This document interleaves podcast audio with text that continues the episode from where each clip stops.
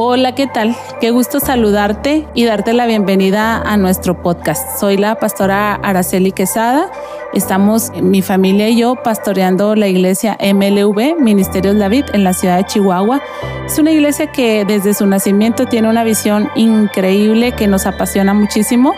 Eh, nuestra visión es eh, unir familias a Cristo y es apasionante porque en el Evangelio según San Juan, capítulo 15, verso 5, la palabra de Dios dice que apartados de Dios nada podemos hacer. Apreciamos y valoramos mucho a cada familia, a cada miembro de familia que día a día hacen su esfuerzo, su lucha, sus mejores intenciones para operar y funcionar dentro de una familia. Y creo que nosotros somos un recurso divino que ayuda a esta tarea, a este sueño, a esta necesidad, a este deseo que tienen.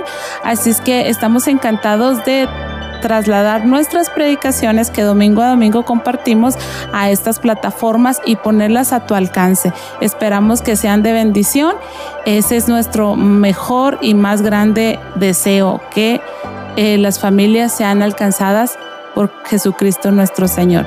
Un gusto, ponte cómodo, escúchanos y estamos a tus órdenes.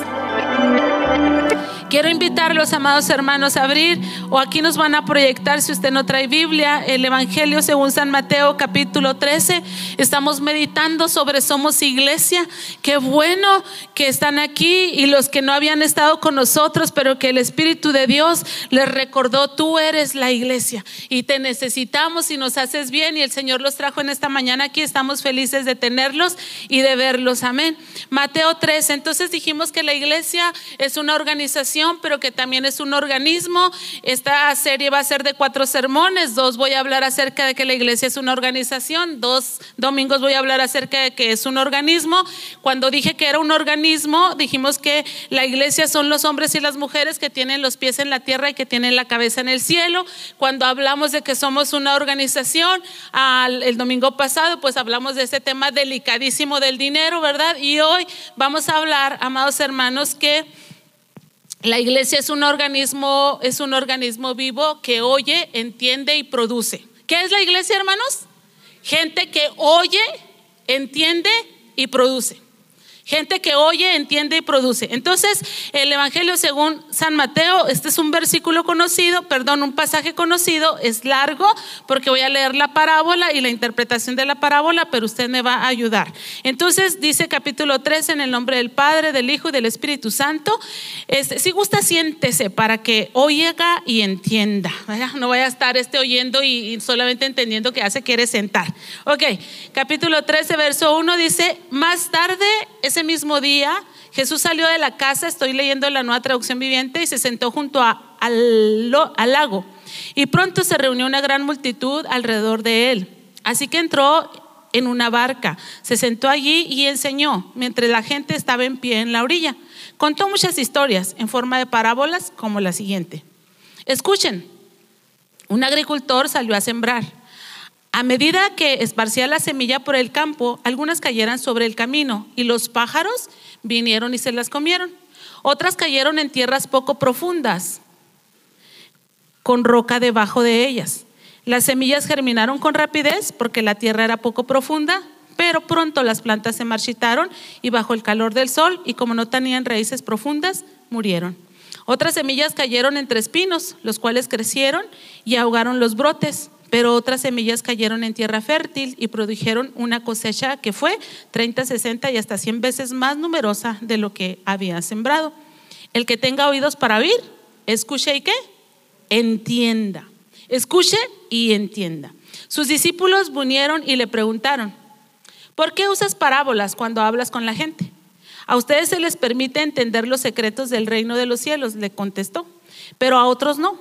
A los que escuchan mis enseñanzas se les dará más comprensión y tendrán conocimiento en abundancia. Pero a los que no escuchan, se les quitará aún lo poco que entiendan. Por eso uso estas parábolas. Pues ellos miran, pero en realidad no ven. Oyen, pero en realidad no escuchan ni entienden. De esa forma se cumple la profecía de Isaías que dice, cuando ustedes oigan lo que digo, no entenderán. Cuando vean lo que hago, no comprenderán. Pues el corazón de este pueblo está endurecido y sus oídos no pueden oír y han cerrado los ojos. Así que sus ojos no pueden ver y sus oídos no pueden oír y su corazón no puede entender. Y no pueden volverse a mí para que yo los sane. Qué grave esto, ¿verdad? Y en el siguiente verso se da la interpretación. Pero benditos son los ojos de ustedes porque ven y sus oídos porque oyen. Les digo, la verdad, muchos profetas y muchas personas justas anhelaron ver lo que ustedes ven, pero no lo vieron, y anhelaron oír lo que ustedes oyen, pero no lo oyeron. Escuchen ahora la explicación de la parábola acerca del agricultor que salió a sembrar. Las semillas que cayeron en el camino representan a los que oyen el mensaje del reino de Dios y no lo entienden. Oyen, pero no entienden. Entonces dice, viene el maligno y arrebatan la semilla que fue sembrada en el corazón. Las semillas sobre la tierra rocosa representan a los que oyen el mensaje y de inmediato lo reciben con alegría. Pero como no tienen raíces profundas, no dura mucho. En cuanto tienen problemas, en cuanto son perseguidos por creer la palabra de Dios, caen.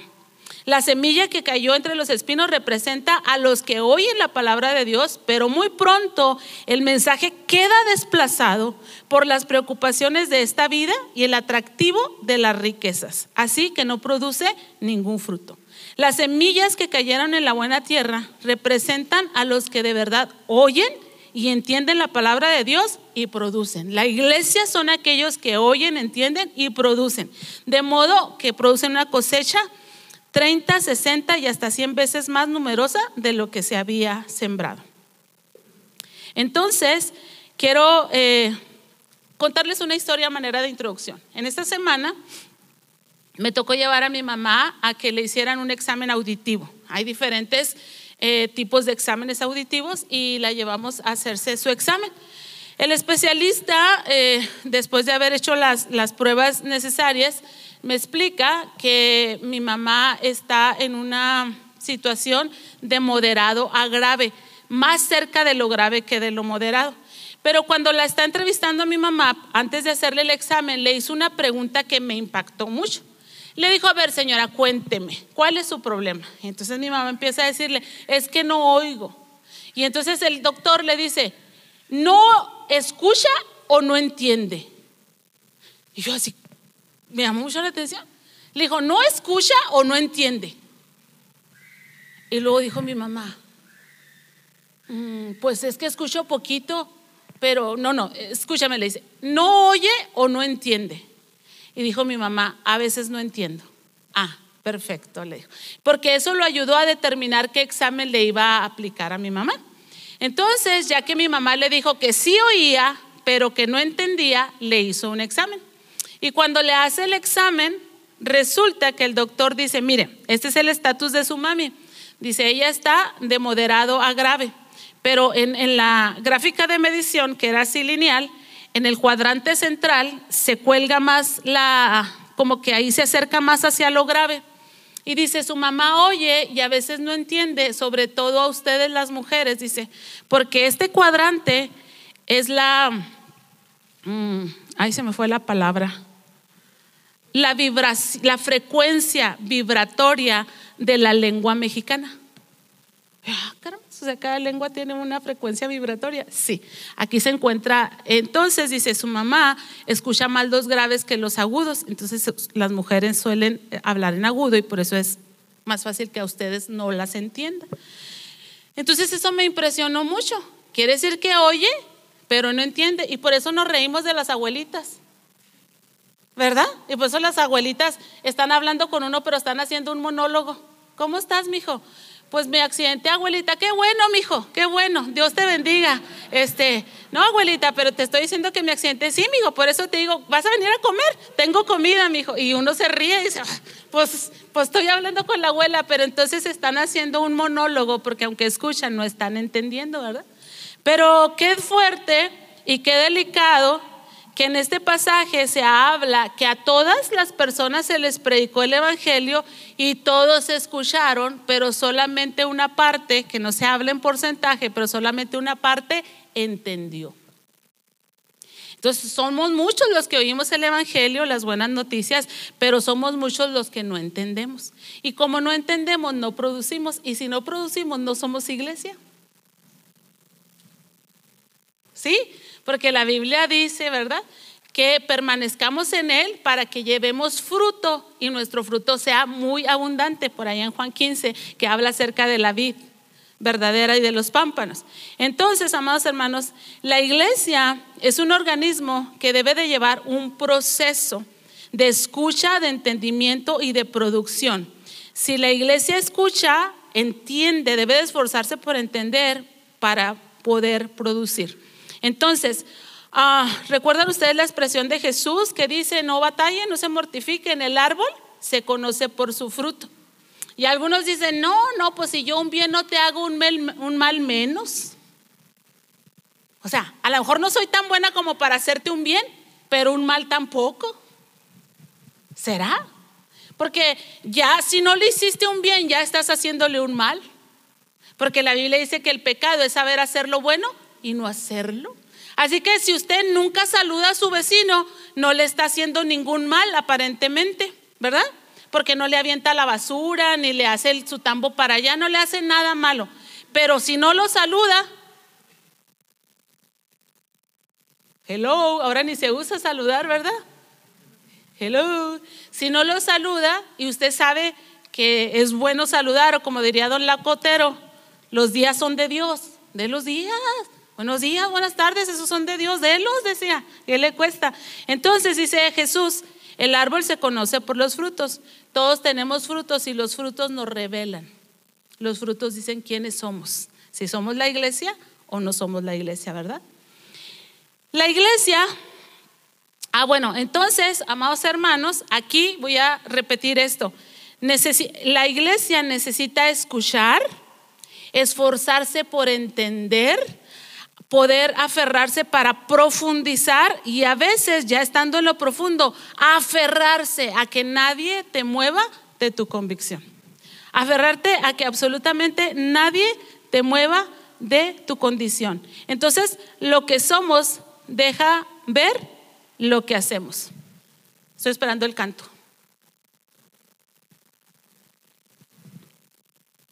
Porque cuando no oímos, no entendemos y no producimos, entonces dejamos de ser iglesia y nos metemos en problemas con el Señor.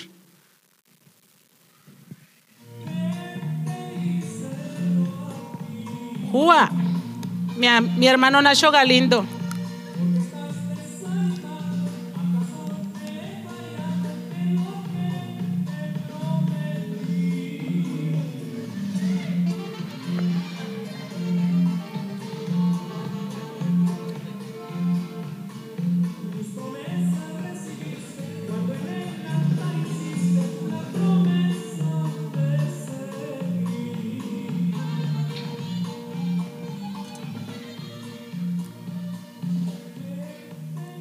Ahí está. Me impactó ese canto. Porque hay mucha gente. Yo estaba en un campamento y está Nacho Galindo y empieza a cantar ese canto y me impactó mucho. Porque hay gente desalentada, desanimada, enojada, apartada, mortificada. Y, oiga, entonces me doy cuenta que cuando escuchamos y no entendemos, pues hasta nos ponemos en problemas con el Señor. Y el Señor dice, ¿qué te hice? Pues yo soy fiel a mis promesas. Yo lo que dije, dije y lo cumplo. Si no estás viviendo alguna de mis promesas es porque no has entendido. Si no hay fruto en ti es porque no has entendido, te has conformado con escuchar y no has sido profundo y, no te has aferrado a mantenerte en la fe que has creído. Entonces yo quiero compartir con ustedes en esta hora sobre este pasaje estas tres posibilidades y a través de algunos versículos dibujarle alguna realidad sobre esos temas que conviene que usted y yo entendamos. Por ejemplo, en el primer grupo, donde dice que la semilla es tirada en el camino y que no tiene profundidad y que los pájaros llegan y se la comen por ahí. Entonces, pero la interpretación dice que el diablo llega y arranca aquella semilla que fue sembrada. Entonces, eh, las personas en cuanto al diablo tenemos dos creencias. Algunos creemos, ay, el diablo, el diablo, el diablo, el diablo y el diablo. Y andamos así, y el diablo no nos deja hacer nada. Y como dicen los chavos, y los diablos ni te topan, amigo. El diablo anda quién sabe en dónde. Ni te ve, ni tiene nada que ver contigo. El diablo me metió el pie, el diablo no me dejó levantarme, ¿no es cierto? Puede ser el frío, el cansancio, la flojera, tu apatía, tu falta de compromiso. ¿Para qué metes al diablo que no te dejó levantarte, verdad? Pero ahí traemos al diablo para todos lados. Entonces eso es un verdadero problema, es una exageración. Pero hay algunos que dicen, no, qué diablo ni qué nada. Esas son patrañas, esas son mentiras. Pero alguien dijo por ahí que tú no podrás vencer a un enemigo si no sabes cómo se llama, si no sabes cuáles son sus hábitos y no sabes en dónde se esconde. Entonces, quiero decirles que el diablo es enemigo de Dios y adversario de nosotros. Escuchando el mensaje de Navidad de nuestro presidente Andrés Manuel López Obrador y su esposa desde los patios del palacio, en esta Navidad pasada, eh, pues dijo muchas cosas muy lindas y todo, y al final, eh, para no perder el ritmo, la cadencia, dice nuestro presidente, y también un saludo a mis adversarios. Que tengan feliz Navidad y Nochebuena también mis adversarios, dice. Y luego dijo algo muy interesante, porque somos adversarios, no enemigos, dice. Porque los enemigos odiamos hasta la muerte, pero los adversarios contendemos. Entonces yo no tengo problema con mandarle un saludo a mis adversarios, dice, y decirles que tengan una feliz Navidad y, y una noche de paz bonita, ¿verdad? Y entonces él distinguió una cosa es ser enemigos y otra cosa es ser adversarios. Ojalá y el pueblo de México lo entendiéramos. Porque ellos vienen a gusto y nosotros acá de la greña, ¿verdad? Este, bien enemistados. El diablo es enemigo de Dios, pero es nuestro adversario. Dice el diccionario que los adversarios concurren en la búsqueda de objetivos comunes y por eso se enfrentan.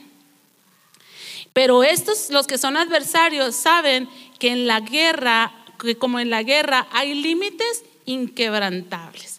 Entonces, Satanás tenía un lugar de gloria el cual perdió por su rebeldía y nosotros por gracia y misericordia hemos alcanzado un lugar de gloria a través de la fe y del sacrificio de nuestro Señor Jesucristo. Entonces Él se vuelve nuestro adversario porque es como yo no lo tuve, tú tampoco lo vas a tener, ¿verdad? Hay maneras así de jugar. Si no voy a ganar de perdida, voy a hacer que tú tampoco ganes. Entonces Él se ha convertido en nuestro adversario y la Biblia así lo llama como el adversario nuestro. Por ahí en el en primera carta de Pedro 5.8 habla acerca de eso, ahorita voy al texto. Pero los enemigos se odian y dice este diccionario que los enemigos se enfrentan porque el objetivo de cada uno de ellos es la destrucción del otro. Ojo aquí, por eso cuando Jesús nació, Satanás lo quería matar a través de Herodes. Por eso cuando Jesús estaba ejerciendo su ministerio, Satanás hacía de todo para matarlo. Por eso cuando Jesús fue crucificado y murió, Satanás creía que había derrotado a su enemigo. Pero ¿dónde está, oh sepulcro, tu victoria? ¿Dónde está muerte tu grandeza, verdad? Porque el Señor resucitó, la tumba está vacía y le dijo el Señor al diablo, no eres nada. Esas son las peleas allá. Eh, no eres absolutamente nada. Pero, amados hermanos, él ha tenido ese intento y tanta es la enemistad que hay un lugar preparado para el diablo de parte de Dios. Se llama infierno.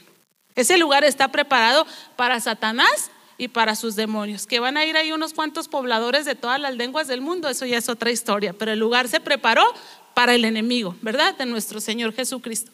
Entonces, fíjese bien, Satanás es nuestro adversario. En estos versículos dice algo muy importante. ¿Qué vas a hacer con tu adversario? Porque yo no me voy a agarrar a odiar al diablo. Yo no voy a andar persiguiendo al diablo como mi enemigo y que no me deje en paz y odiándolo y aborreciéndolo. Yo voy a entender que Satanás es mi adversario y voy a seguir el consejo de la palabra del Señor que dice, practica el dominio propio. Pero ya lo iba a ahorcar, ya lo iba a aplastar al diablo. No, no, no. Tú practica el dominio propio. Mantente alerta, dice el texto. Su enemigo el diablo ronda como león rugiente buscando a quien devorar. Entonces el diablo es real y mi trabajo es practicar el dominio propio y estar alerta. No te descuides, no te duermas. Camarón que se duerme amanece en un cóctel. Entonces cuidado con eso. Entonces mire, Resístanlo, dice el siguiente verso, resístanlo, no dice corretealo, persíganlo, no somos cazafantasmas, resiste al diablo manteniéndote firme en la fe, sabiendo que sus hermanos en todo el mundo están soportando la misma clase de sufrimientos. Entonces Satanás es mi adversario, él quiere impedir que yo tenga lo que él perdió. Y hace muchas cosas, me acecha, me persigue y Dios dice, eh, ten dominio propio. Oiga, es que como no tenemos dominio propio, nos sopla el diablo y nosotros nos enganchamos. Dijo alguien, es que yo era de mecha corta y otro dijo, no, yo totalmente efectuosa, yo sin mecha. Yo sin mecha. A mí que ni me busquen, ¿verdad? Y entonces practica el dominio propio. ¿Para qué? Para que no te hagas del lado de, para que no caigas en las trampas y en las acechanzas del enemigo. Y otra cosa es resístelo. Resístelo manteniéndote firme en la fe, sabiendo que todos los hermanos están en esta batalla junto con nosotros. Voy a otro pasaje, en Juan 8:44, para resaltar, amados hermanos, que el diablo se vale de personas o usa personas para fastidiarte la vida. Por eso la palabra del Señor dice que no tenemos lucha contra carne y sangre, es decir, no es tu hermanito el que ya te tiene harto, no es tu esposo el que ya no lo quiere cerca, no es aquel, no es aquel, es el diablo, ¿verdad? Usando la vida de las personas. Ya a veces uno los ve, ah, carambas, si casi se les salen los ojos a las personas este, cuando están eh, eh, con una, no voy a decir que poseídas, pero usadas por el enemigo para tratar de destruirte. Tú dices, no, hombre, el mismo diablo ahí con ese Puede ser cualquier persona, ¿no? Entonces dice aquí el texto, vosotros, Jesús acusando a ese grupo de personas y les dice, vosotros sois de vuestro padre el diablo y los deseos de vuestro padre el diablo quieren hacer. ¿Y qué es lo que estaban haciendo eso? Querían matar a Jesús. Cuando alguien viene para matarte, para acusarte, para acabar contigo, pues tú tienes que reconocer que es el mismo diablo. No es tu jefe, no es tu patrón, no es tu mamá, no es tu vecino, es el mismo diablo porque él es homicida desde el principio. Entonces dice, eh, los deseos de su padre quieren hacer. Él ha sido homicida desde el principio y no ha permanecido en la verdad porque no hay verdad en él. Cuando habla mentira, de suyo habla porque él es mentiroso y padre de mentira. Entonces, cuando tú tengas una situación, un enfrentamiento con quien sea, con un cajero, con un tránsito, con tu jefe, con tu mamá, con tu esposo, con tu hijo, con un compañero, detecta. Si acaso es el enemigo usando aquellas personas para dañar tu vida, para dañar tu alma. Porque a mí me sorprende cómo por falta de dominio propio, por no permanecer en la fe resistiendo al enemigo, hasta creemos las mentiras. Y lo estamos, ay, no, es que si de perdida fuera cierto, pero es mentira y es lo que más me duele, mentira. No te duele que sea mentira. Te duele que no tuviste dominio propio. Te duele que no discerniste. Te duele que, que estás pero bien fregado, perdóneme la palabra, porque ya el enemigo pues ya se metió y te dañó y te hizo trizas y, y hizo fiesta en tu casa, en tu vida, en aquella relación, porque ya tú ves así bien raro a tu hijo Oye, el de tus entrañas, el hermoso, el songondongo. Ah, oye, es que lo que dijo es mentira. Entonces yo, eh, y eso duele porque eso decimos, porque eso no nos debiera de doler. Porque la palabra dice que te goces cuando dicen mentiras de ti. Sí, dice así. Cuando hablen de ti mintiendo, alégrate dice la palabra del Señor. Entonces no te duele que hablen mentira de ti. Lo que es muy doloroso es que el, enemigo nos hizo caer en su trampa de ataque, que usó a personas, que dijeron mentiras, que nos difamaron, etcétera, etcétera. Más adelante, otro versículo que quiero compartir con ustedes es en Zacarías 3. Está este profeta y el Señor le muestra como en visión al sumo sacerdote Josué, el cual estaba, dice, delante del ángel de Jehová y Satanás estaba a su derecha para acusarlo. Otra cosa que el enemigo hace es acusar. Él es constante acusador, por eso nuestro Señor es justificador de nuestras almas. Y dice el verso 2, le dijo Jehová a Satanás, Jehová te reprenda. Y aquí es bien interesante, porque yo recuerdo un hombre que, que, que, decía que pues era bien de Dios él, no en la fe, tenía otra fe, pero bueno, pero él ayudaba a las personas cuando estaban teniendo ataques demoníacos o diabólicos. Y en alguna ocasión yo estaba ayudando a alguien que tenía un, un ataque, estaba siendo atormentado por unos espíritus demoníacos. Y, no podíamos eh, salir de esa batalla y alguien fue por ese señor, ya sabe. Alguien, yo, yo voy a por ese señor porque yo lo conozco. Y viene ese señor. Y ese señor empieza a decir una bola de palabras altisonantes en toda la habitación. Y le decía a la persona que estaba batallando: Dile a ese fulano, hijo de no sé quién y no sé quién, que así, que así, que quién sabe qué. Y luego yo así como que, ¿y ahora qué hacemos? Entonces dice: No, no, es que no hay que tenerles misericordia, es que hay que decirles sus verdades, es que quién sabe qué. Pues no es cierto. Porque entonces aquí el, ángel eh, eh, dice aquí que Jehová, es más, dice, y dijo Jehová a Satanás, Jehová te reprenda. Y hay otros episodios donde el ángel Gabriel está peleando por el cuerpo de Moisés y también dice, Jehová te reprenda. Y alguna vez contestándole una bendición a Daniel y se le oponía el demonio y Daniel tuvo que decir, Jehová te reprenda. ¿Qué le estoy diciendo? Que es Dios y el poder de Dios el que somete a Satanás. No mis gracias, no mis ideas, no mi lenguaje, no mis palabras. Ustedes y yo podemos decirle, Satanás, Jehová te reprenda.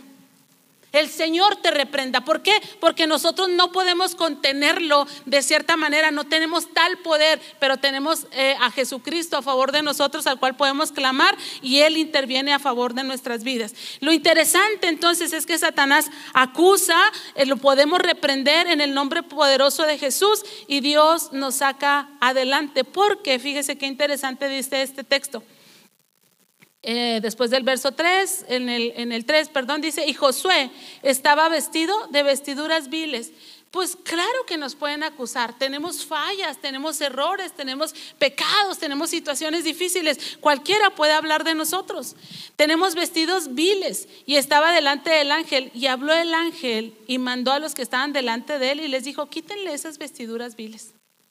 Qué hermoso el Señor, ¿verdad? Que en el Edén ante la desnudez, hace eh, mm, vestiduras de pieles de cordero para cubrir la desnudez. Qué hermoso el Señor que ante el ataque del enemigo, acusándonos de esto, de aquello, del otro, sáquenle esas vestiduras y pónganle vestiduras más bonitas, más honrosas. Qué hermoso es que nosotros, por la fe en el nombre poderoso de Jesús, que el Padre nos ve a través de la sangre de Cristo que limpia nuestras vidas de todo pecado, porque si no se toparía con lo que el diablo se está topando y que nos acusa. Pero dice, mira que he quitado de ti tu pecado y te he hecho vestir de ropas de galas. Y después dijo, póngale una mitra limpia sobre su cabeza y pusieron una mitra limpia sobre su cabeza y le vistieron las ropas y el ángel de Jehová estaba de pie. Entonces nosotros tenemos que confiar en el Señor, invocar al Dios de nuestras vidas, ¿verdad? Cuando te cae el muerto encima. ¿Cuántos han tenido esta experiencia de que el muerto les cae encima y los asfixia y no se pueden mover y no pueden hacer nada? A mí me pasó hace mucho una primera ocasión así y me agarró de mis brazos regordetos. Y yo decía, me sentía así bien fuerte y no me lo podía quitar, pero cuando estaba haciendo todo para quitármelo, sentí que me agarró del hueso, así como más seguro. Y ahí sí ya no podía hacer nada hasta que ocurreseme a mí, el Señor te reprenda. Ni siquiera lo dije porque no salió de mi boca, porque esa opresión no te deja ni hablar, ¿verdad? Ni moverte, ni nada, pero el Señor te reprende, ¡pum! Aquello se fue. Qué poder el de Dios nuestro, ¿verdad? Entonces, amados hermanos, el enemigo te acusa, pero tú te escondes en la gracia de Dios, en la misericordia de Dios y lo reprendes en el nombre poderoso de Jesucristo. Entonces, eso es, en primero necesitamos entender, porque si no entiendes cómo opera el diablo, pues el diablo viene y te desanima. El, diablo viene y te mete el pie, el diablo viene y te perturba, el diablo viene y hace fiesta contigo y, después ya no eres la iglesia, no estás entendiendo lo que Dios está diciendo. Dios está diciendo que el diablo es un adversario que quiere arruinarte, que quiere acabar contigo, pero que puedes invocar a Dios y Dios te hace libre de ese que no es nada para el Señor porque Él lo venció en la cruz del Calvario. Amén. Entonces, la siguiente cosa habla acerca de las semillas que están en tierra rocosa y representan a los que oyen el mensaje, lo reciben de inmediato con alegría, pero como no tienen raíces profundas, no duran y en cuanto tienen problemas o son perseguidos por creer la palabra de Dios, caen. Oiga, los problemas no son bonitos. ¿Quién quiere problemas para pasarle unos cuantos? Nadie. Los problemas causan mucho desgaste, nos provocan sufrimiento, hacen que el rostro se nos demude, que se nos caiga, que no tengamos ánimo ni fuerza, nos enfermamos emocional, físicamente, económicamente. No, los problemas son un problema. ¿Verdad que sí? Y nadie queremos problemas. Y por eso algunos que se nos ha predicado, porque se nos predicó, no hombre, este con Cristo verás que todas las cosas cambian. Y a veces nosotros escuchamos el mensaje, pero no entendimos todo el mensaje. Y pensamos que ya que estamos en Cristo ya no vamos a topar con problemas. Y nos la pasamos. Yo reprendo todo envejecimiento, pata de gallo, en el nombre poderoso de Jesús. Cana, te vas en esta misma hora, porque yo estoy en Cristo las arrugas ahí haciendo estragos en tu cara, ¿no? Y las canas imparables a todo lo que da. No, no, no, hermanos. Estar en Cristo no significa que no vamos a tener problemas. Ay, qué mala onda. ¿eh?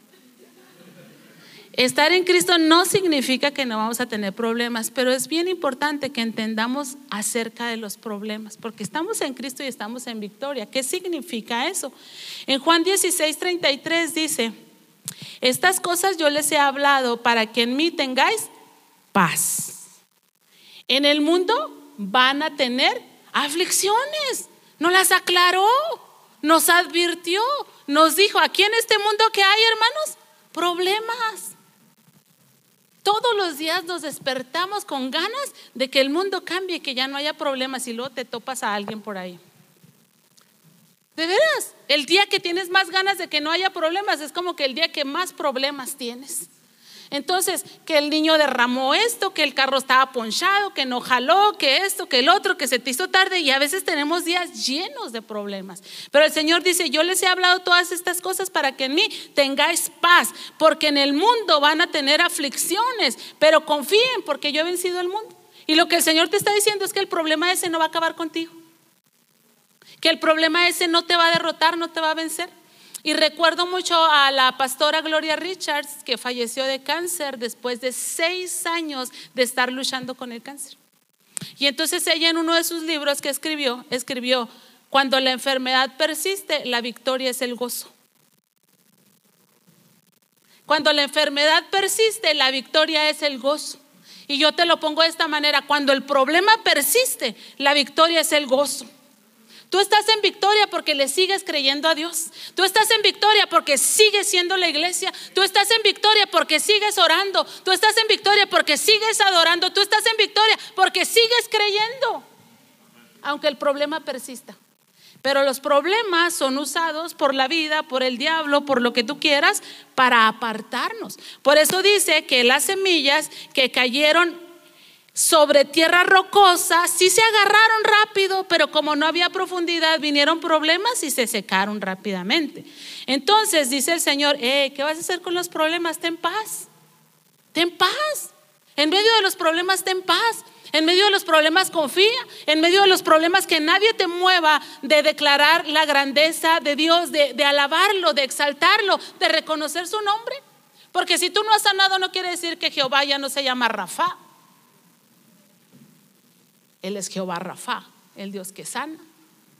Si a ti te traen barrido tus enemigos, no quiere decir que Jehová ya no sea Jehová Nisi, escudo alrededor de ti. Él es Jehová Nisi, escudo alrededor de ti. Y aunque no veamos cosas, Dios está haciendo cosas extraordinarias en medio de los problemas a favor de nuestras vidas.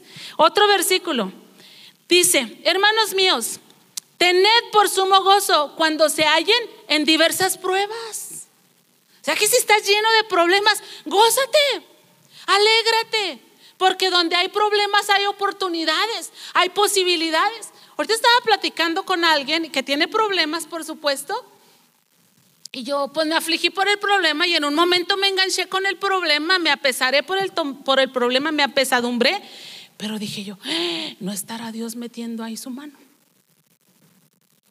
O sea, ya que me vine para acá, dije, no estará ahí Dios metiendo su mano en medio de ese problema para cambiar las cosas, para sanar. Porque si tú vas a, vas a, hacer un arreglo en tu casa, por ejemplo, pues vas a hacer un gran batidero para hacer el arreglo. Pero es porque estás metiendo tu mano para embellecer. Y primero como que todo se vuelve caos y después todo, wow, qué bonito me quedó este arreglo, esta reparación. Por eso el Señor dice, Tengan mucho gozo cuando se hallen en diversas pruebas, sabiendo que la prueba de vuestra fe produce paciencia. Mas tenga la paciencia su obra completa para que sean perfectos y cabales sin que les falte cosa alguna. ¿Qué quiere decir esto? Que los problemas no nos van a derribar, no van a acabar con nosotros y que cuando pasa el problema usted se va a levantar de esa situación y de ese problema y le va a decir, lero, lero, candolero, le va a sacar la lengua al problema, le va a sacar la lengua al diablo, le va a sacar la lengua a los que se rieron de ustedes y va a decir, tu sueño era, era verme muerto, pero para tu vergüenza estoy vivo. Estoy vivo. Entonces, no se amedrente, sé que es fácil, o sea, no crea que, le estoy diciendo esto así eh, sin sentimientos ni nada. No viene un problema y Lolo le empieza a doler, a rechinar, a torcer, a quien sé qué. Y aunque no quiera uno, se, se agobia. Pero vayamos al Señor porque Él ha prometido darnos la victoria. Por eso en Jeremías 33:3 el Señor dice: Clama a mí y yo te responderé. Decía un hombre que no es cristiano y es hasta en contra de la fe decía, ¿saben cuál es el problema de la oración? Porque la oración es poderosa, dice él. Pero ¿saben cuál es el problema de la oración? Que la gente la usa cuando ya probó de todo. Y cuando ya probaste aquí y no te ayudaron, te sientes fracasado, sientes que no tienes capacidad para resolver el problema y que el problema creció, que no te ayudaron, que ya esto, esto, eso. Y luego vienes a la oración. Entonces llegas, dice, a la oración sin fe. Sin fe, dudando todo. Y dice el Señor, pidan, pero pidan con fe, no dudando nada. ¿Por qué? Porque los que piden con, duda, dice, son semejantes a las olas del mar. Y a veces nos encontramos ahí, ¿verdad? Yendo para atrás y yendo para adelante. Pero el Señor dice, clama a mí y yo te voy a responder. Y cuando yo clamaba al Señor por un milagro de sanidad en la vida de mi hija, el diablo me decía, no mereces que Dios te ayude, si estás consciente.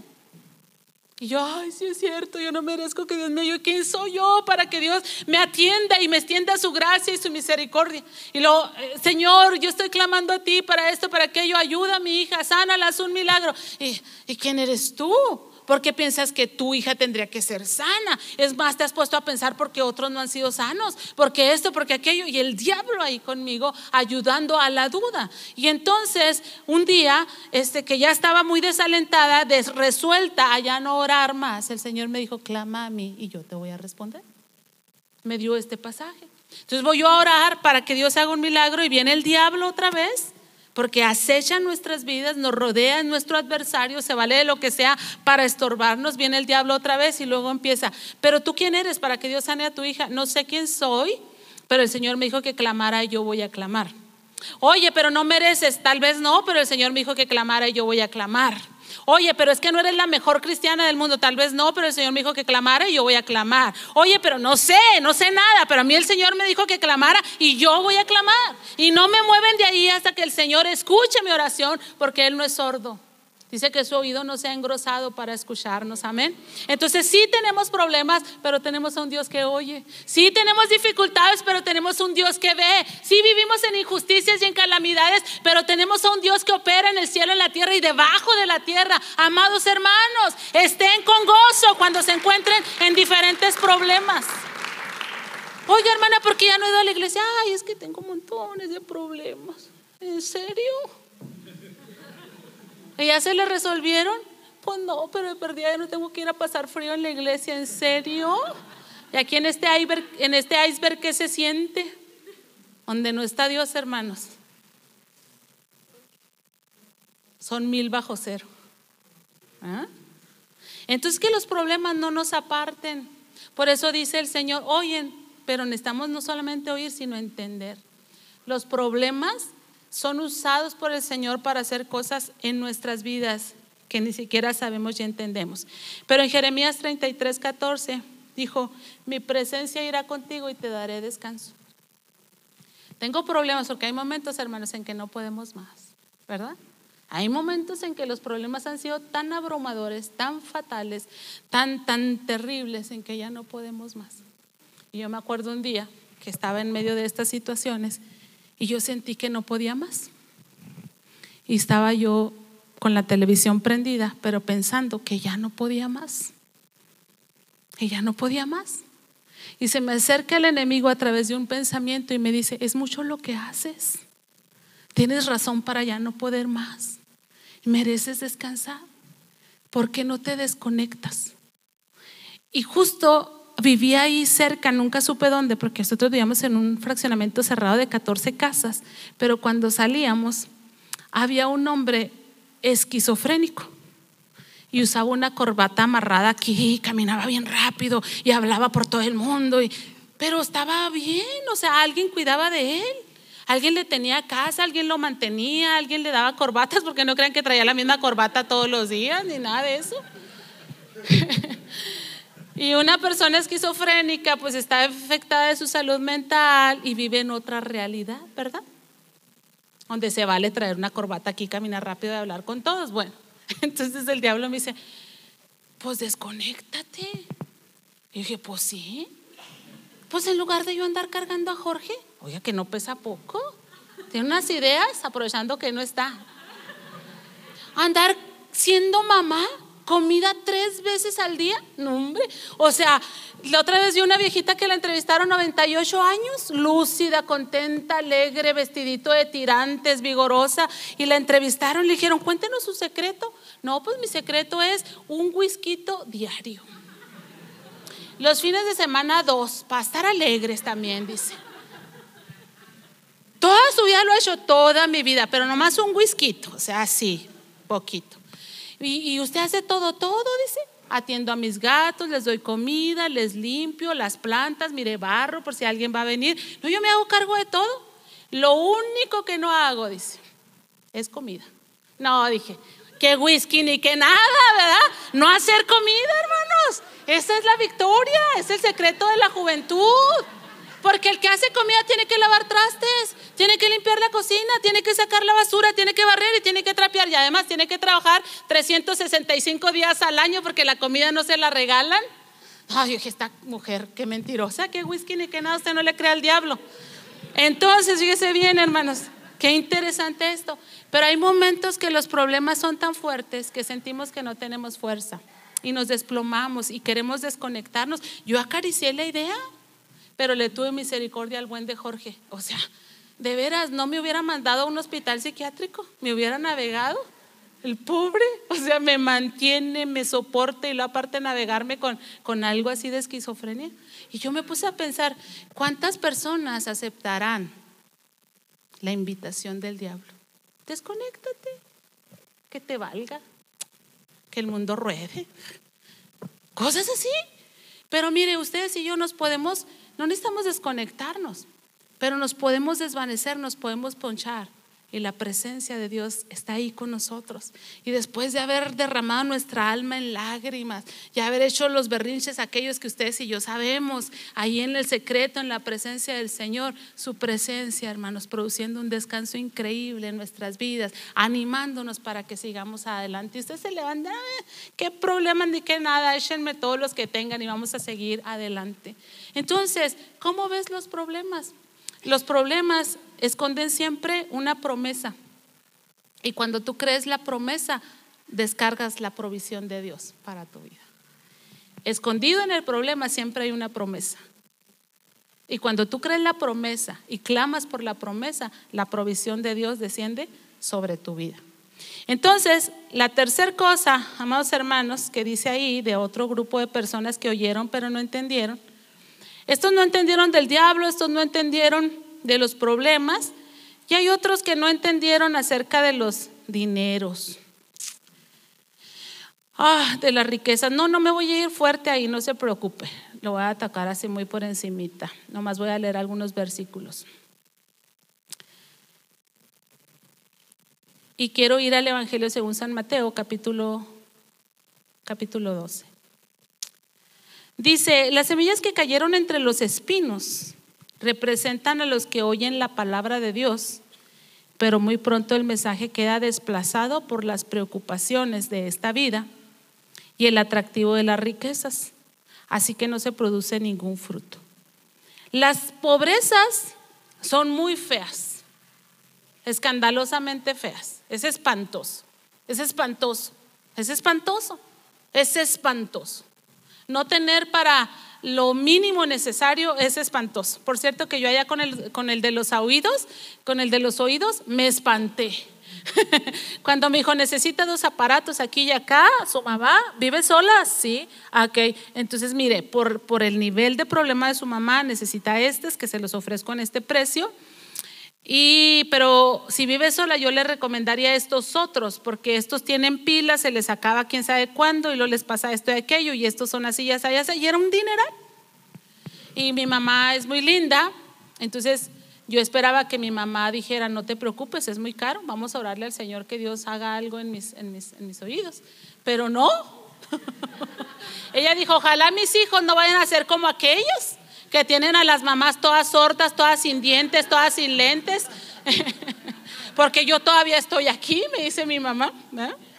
Y yo, la sangre, Cristo. Pues miren, les mandé un mensajito a mis hermanos, hermanos, así el estado de mi mamá, y esto cuesta. Y dos días, hermanos, en el grupo de WhatsApp, los grillos se oían. o sea, eh, ah, tenemos recuerdos de pobreza terribles, ¿verdad? Y ay, Dios mío, ¿cómo le vamos a hacer ahí con eso? Es muy feo la pobreza. Por eso decía yo que no solamente hay que entender la palabra, oírla, entenderla, profundizar en ella, sino que hay que aferrarse a la palabra. Porque si Dios detecta que tú tiemblas ante la pobreza, híjola, hermano, prepárate para que vengan situaciones calamitosas sobre tu vida. Porque Dios es así que no te va a dejar temer, que te quiere dejar ver su gloria, que te quiere dejar en tu corazón y en tu mente. No tengas miedo porque yo estoy contigo, te voy a ayudar. Entonces, hay cosas que entendemos, pero que no entendemos. En Mateo 12, versículo 13, voy a leer varios, dice, entonces alguien de la multitud exclamó, maestro, por favor dile a mi hermano que divida la herencia de nuestro padre conmigo. Y Jesús, porque qué feo, ¿verdad? Estamos tan pobres que estamos muriendo, que estamos esperando que el papá se muera, que nos herede algo, por Dios santo, para salir de pobres. Y siempre hay alguien ahí listo que se quiere quedar con todo. Y van, Señor, dile que no se quede con todo, que me dé algo, pues yo también soy pobre, no nomás él, y yo también tengo sueños de grandeza, ¿no? Jesús le respondió, amigo, fíjese qué tremendo, ¿quién me puso por juez sobre ustedes para decidir cosas como estas? O sea, estás gastando mi tiempo en algo tan vano y tan superficial. Me estás pidiendo que intervenga para que te deje confiando en las riquezas cuando estoy aquí para que confíes en mí. ¿Eso es lo que me estás pidiendo, amigo? Que te ayude para que sigas eh, en ese espejismo. Porque al dinero, hermanos, le salen alas. Si no, pregúntele a los fishing. Son esos pescadores que andan, oye, quiero darte un dinero, pero no tengo tu cuenta, este, dame tu cuenta y yo te voy a dar dinero. Y uno, ay, me van a dar dinero, gloria a Dios. Y, y resultas extorsionado, ¿verdad? Por aquel y por el otro y por el otro. Bueno. Entonces, ¿en serio, amigo, quieres que te ayude con eso? ¿Quién me puso por juez? Y entonces empezó a enseñar Jesús y dijo, tengan cuidado con toda clase de avaricia. Hay avaricia brutal, que se nota porque se nota. Y hay avaricia justificada, pues que yo soy bien pobre, yo tengo muchos hijos, yo batallo, yo estoy en esta situación de vida. De con toda clase de avaricia y se tengan cuidado, porque la vida no se mide por cuánto tienes. Y les empezó a contar una historia. Un hombre rico tenía un campo fértil que producía buenas cosechas. Se dijo a sí mismo, ¿qué debo hacer? No tengo lugar para almacenar todas mis cosechas. Entonces pensó, ya sé, tiraré abajo mis graneros y construiré unos más grandes. Así voy a tener lugar suficiente para almacenar todo mi trigo y todos mis bienes. Luego me voy a poner cómodo y me diré a mí mismo, amigo mío, tienes almacenado para muchos años. Relájate, come, bebe y diviértete. Ese es el pensamiento de muchos, ¿no? Voy a almacenar, ya no tengo donde me quepan, voy a hacer almacenes más grandes, voy a hacer más, voy a hacer más, voy a hacer más y voy a estar relajado, tranquilo para disfrutar. Versículo 20. Pero Dios le dijo necio. Y necio es una palabra que se le dice a una persona que es sabio en su propia opinión, que como él cree, como él piensa, él entiende que así son las cosas. Entonces ustedes y yo necesitamos oír y entender. Oír a Dios, pero entender cómo Dios dice que van a hacer las cosas. Vas a morir esta misma noche y quién se va a quedar con todo aquello por lo que has trabajado. Y luego viene el consejo de Dios. Así es el que almacena riquezas terrenales, pero no es rico en su relación con Dios, esa persona es un necio. Entonces, estas personas estaban en Dios, pero estaban aquí en el templo, en la iglesia, oyendo los cantos, oyendo la predicación, pero estaban pensando en el atractivo de las riquezas. Hay personas que por razones justificadas o injustificadas, razones loables o criticables, pero están oyendo, pero no están entendiendo porque están interesados en el atractivo de las riquezas. ¿Cómo hago para ser, para tener, para poseer, para esto, para aquello, para lo otro, para esto otro, y para esto otro, y para esto otro? Entonces dice el Señor, cuidado, porque no son ricos en su relación con Dios, eso es necedad. Quiere decir entonces que el Señor nos habla y nos dice que entendamos que necesitamos ser ricos en nuestra relación para con el Señor más que riquezas aquí terrenales, que si las tienes, qué bueno, que si prosperas, adelante, qué bueno, y que sigas prosperando más, pero que prosperes en tu relación con el Señor más que con cualquier otro tema. En ese mismo capítulo de Mateo 12, verso 22, dice que enseguida dirigiéndose a sus discípulos les dijo, por eso les digo que no se preocupen por la vida diaria, si van a tener suficiente alimento para comer o suficiente ropa para vestir. Oiga, la preocupación hace que hagamos cosas tan locas. De verdad, tan locas, pero tan locas, tan locas. Pero ya el Señor lo había enseñado en el, cuando salieron de Egipto y que les daba una provisión por día. Pero tal vez ustedes sean como yo. A mí no me gusta la bendición cuentagotas. No, a mí me gusta tener bóvedas. Soñar, hacer planes y extender la mano a la bóveda y decir, con esto vamos a hacer los planes. A mí me gusta que venga y me toque la puerta la necesidad, el hambre, el proyecto y yo extender la mano y decir, aquí está. A mí así me gusta. ¿A ustedes? Pero Dios dice, bástele a cada día. Hay una provisión garantizada de parte de Dios para cada uno de nosotros. Pero caemos en preocupación y entonces hacemos muchísimas cosas y no todas son correctas. Y dice el Señor, no se preocupen por la vida diaria, si van a tener suficiente alimento para comer o suficiente ropa para vestir. La vida es más que la comida y el cuerpo es más que la ropa. Y luego nos enseña de una manera increíble, miren los cuervos, no plantan, no cosechan, no guardan su comida en graneros, pero Dios los alimenta. Porque Dios los alimenta. Y ustedes, dice, son para Él mucho más valiosos que cualquier pájaro. Entonces aquí el tema de cómo el atractivo de las riquezas nos vence. No estoy diciendo, usted va a decir, ay hermana, pero usted está hablando de que apenas estoy resolviendo mis necesidades. Sí, pero las estás resolviendo a tu manera, no a la manera del Señor. Es que no es lo mismo un peso con la bendición del Padre que mil pesos con tu ingenio. No es lo mismo, no rinden para lo mismo, no alcanzan para lo mismo. Yo prefiero el peso con la bendición del Padre que mil pesos con mi ingenio. No es lo mismo. Entonces el Señor está hablándonos a nuestras vidas porque ustedes y yo tenemos que entrar en esta verdad, en este entendimiento. Yo soy valiosa para el Señor. Yo soy importante para el Señor.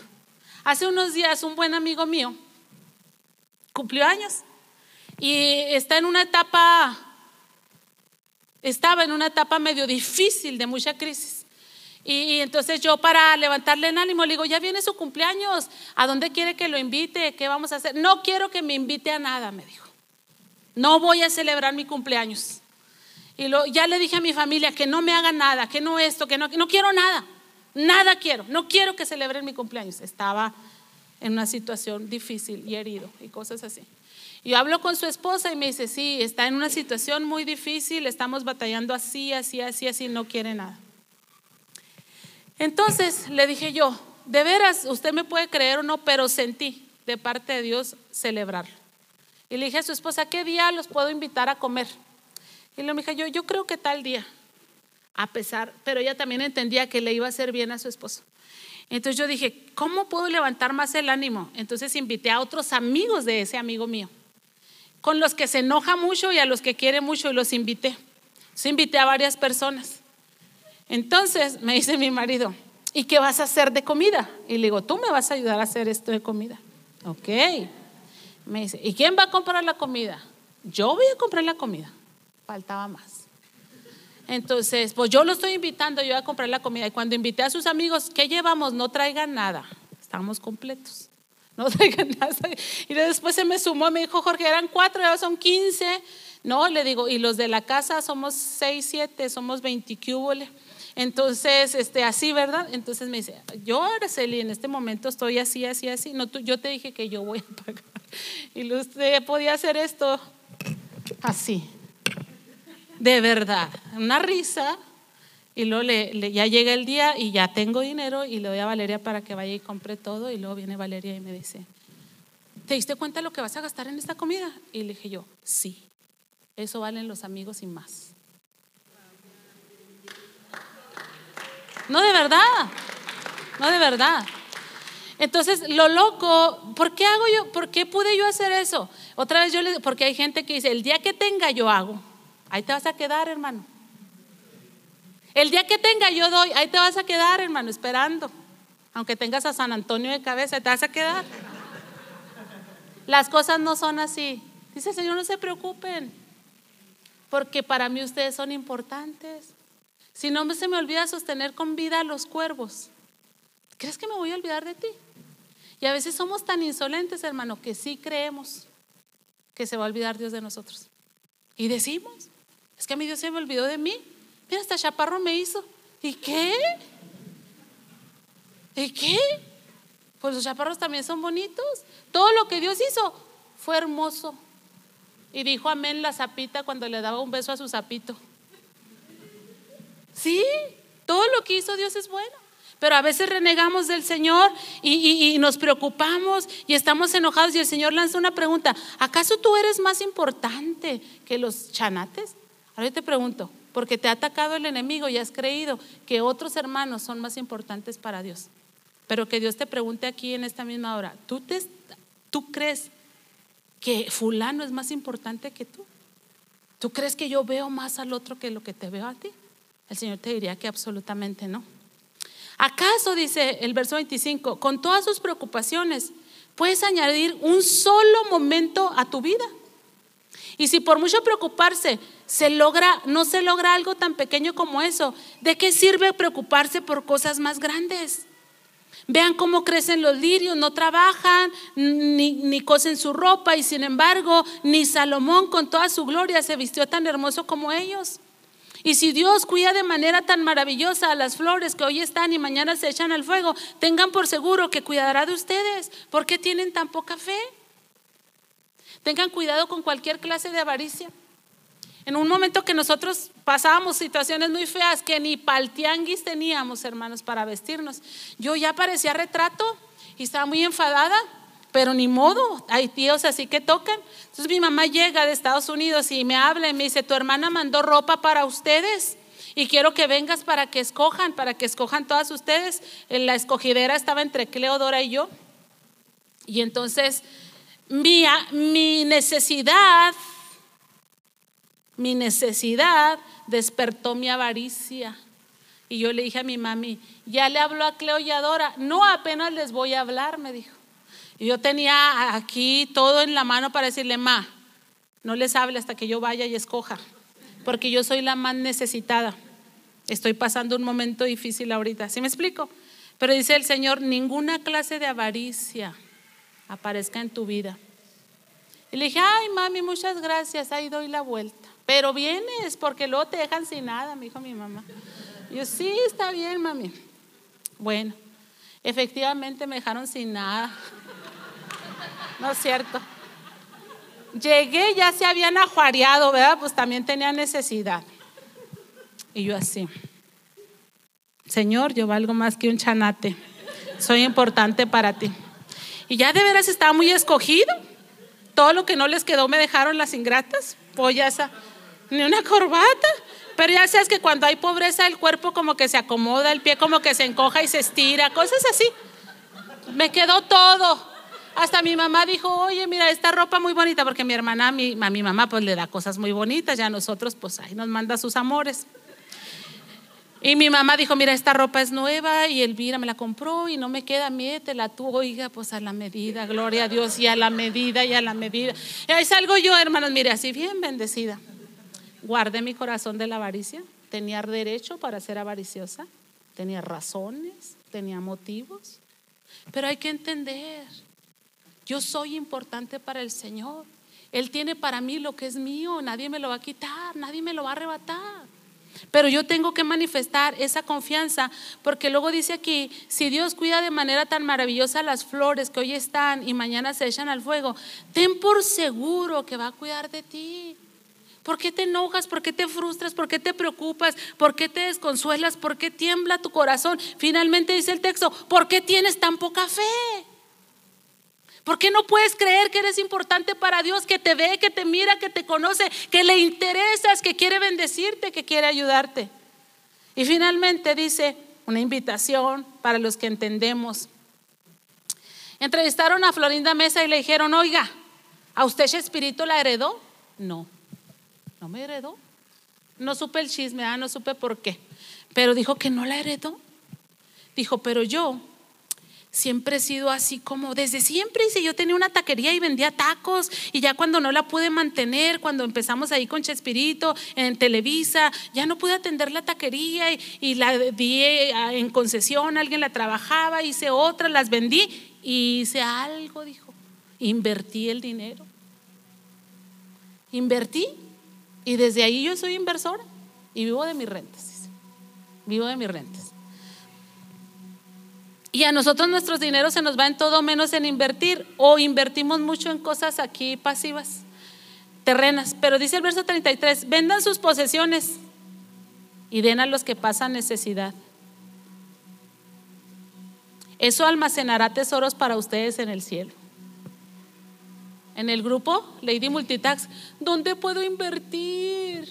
Porque después de, ¿cómo se llama esta? Aras Después de aras, ay, ya no sé qué hacer, dónde pongo mi dinero para que me dé rendimientos y cosas así.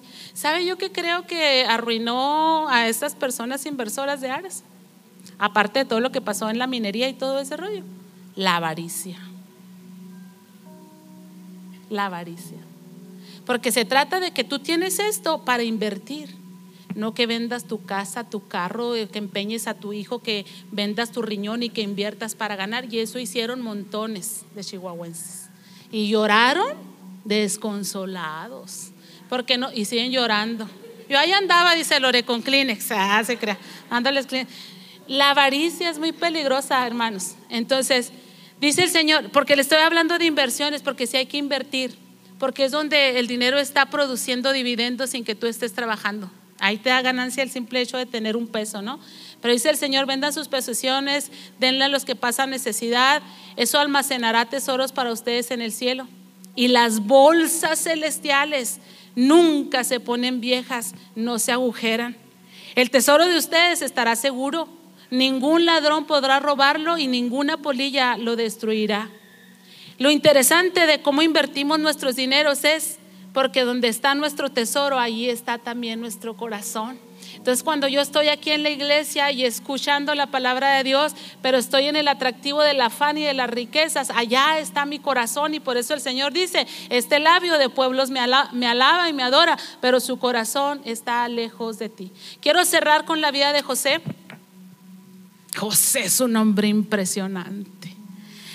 Este hombre, de hecho su nombre se llama fructífero, fructífero. ¿Quién quisiera ser como José, hermanos? El segundo en Egipto la nación más importante. Ahí José partía el queso. Ahí José decía que se hacía y que no se hacía. El mejor puesto que se pudiera tener. Y era un hebreo imposible que un hebreo llegara a esa posición. Pero un hebreo en las manos de Dios, hermanos, está donde Dios quiere. Está donde Dios quiere. Y entonces dice la bendición que Dios le da a, José a través de su papá en Génesis 49, verso 22, le dice, rama fructífera es José. Si alguien tuvo peleas con el diablo, fue José a través de sus hermanos. Ay, si te crees mucho. Ay, si tú eres el que sueñas. Ay, si tú eres el que tienes un futuro. Ay, si tú eres el visionario. Y, lo mortificaban. Y era el diablo, no eran sus hermanos. Porque el diablo quiere frenar los proyectos de Dios. José tuvo problemas como nadie, hermanos. Como nadie. Tenía todos los motivos para frustrarse, para llorar, para dejar de ser iglesia, porque él hacía bien su trabajo. También que lo encumbraban en la casa de Potifar, era tan excelente su trabajo que lo pusieron como mayordomo, como el jefe de la casa. Y ahí tuvo un problema de tipo sexual. La esposa de Potifar se enamoró de él y lo asediaba y quería tener relaciones sexuales con él. Y él por negarse fue acusado por la esposa de Potifar y llegó a la cárcel. Pero llegó a la cárcel, hermanos, y como decía Cris ahorita, no llegó a hacer una camilla, llegó a barrer, a trapear, a limpiar, de modo que rápido lo hicieron encargado de la cárcel. Y ahí daba interpretación de sueños y cosas así. Y cuando José veía que iban saliendo los que estaban presos, menos él, pues tuvo problemas, pero se mantuvo en la fe y se mantuvo creyendo. Estuvo interesado en las riquezas, Luchó con el atractivo. Claro, imagínense, venía de la casa de Potifar a una cárcel, a estar en esa escasez, en esa limitación. Podría haber hecho lo que quisiera, pero sin embargo se mantuvo. Y su papá dice, rama fructífera es José, rama fructífera junto a una fuente. Y dice el Señor, yo soy la fuente inagotable. Si no te mueves de mí, no te va a faltar absolutamente nada. Lo puedes creer. Y luego dice, cuyos vástagos se van extendiendo sobre el muro. No, te detienen a ti, ni tu prosperidad ni tu bendición podrá ser detenida. Y luego eh, su papá dice, le causaron amarguras. Es decir, tuvo luchas con el diablo. Lo asaetearon, tuvo problemas, quisieron derribarlo, lo aborrecieron los arqueros. Pero dice que su arco se mantuvo poderoso y los brazos de sus manos se fortalecieron, porque los problemas te fortalecen. Sus brazos lo fortalecieron. Pero dice, por las manos del fuerte de Jacob, por el nombre del pastor, la roca de Israel. ¿Quién es la iglesia, hermanos? Dice Jesús Adrián Romero que se puede imitar, pero no es así la iglesia. La iglesia son las personas que oyen, que permanecen en la palabra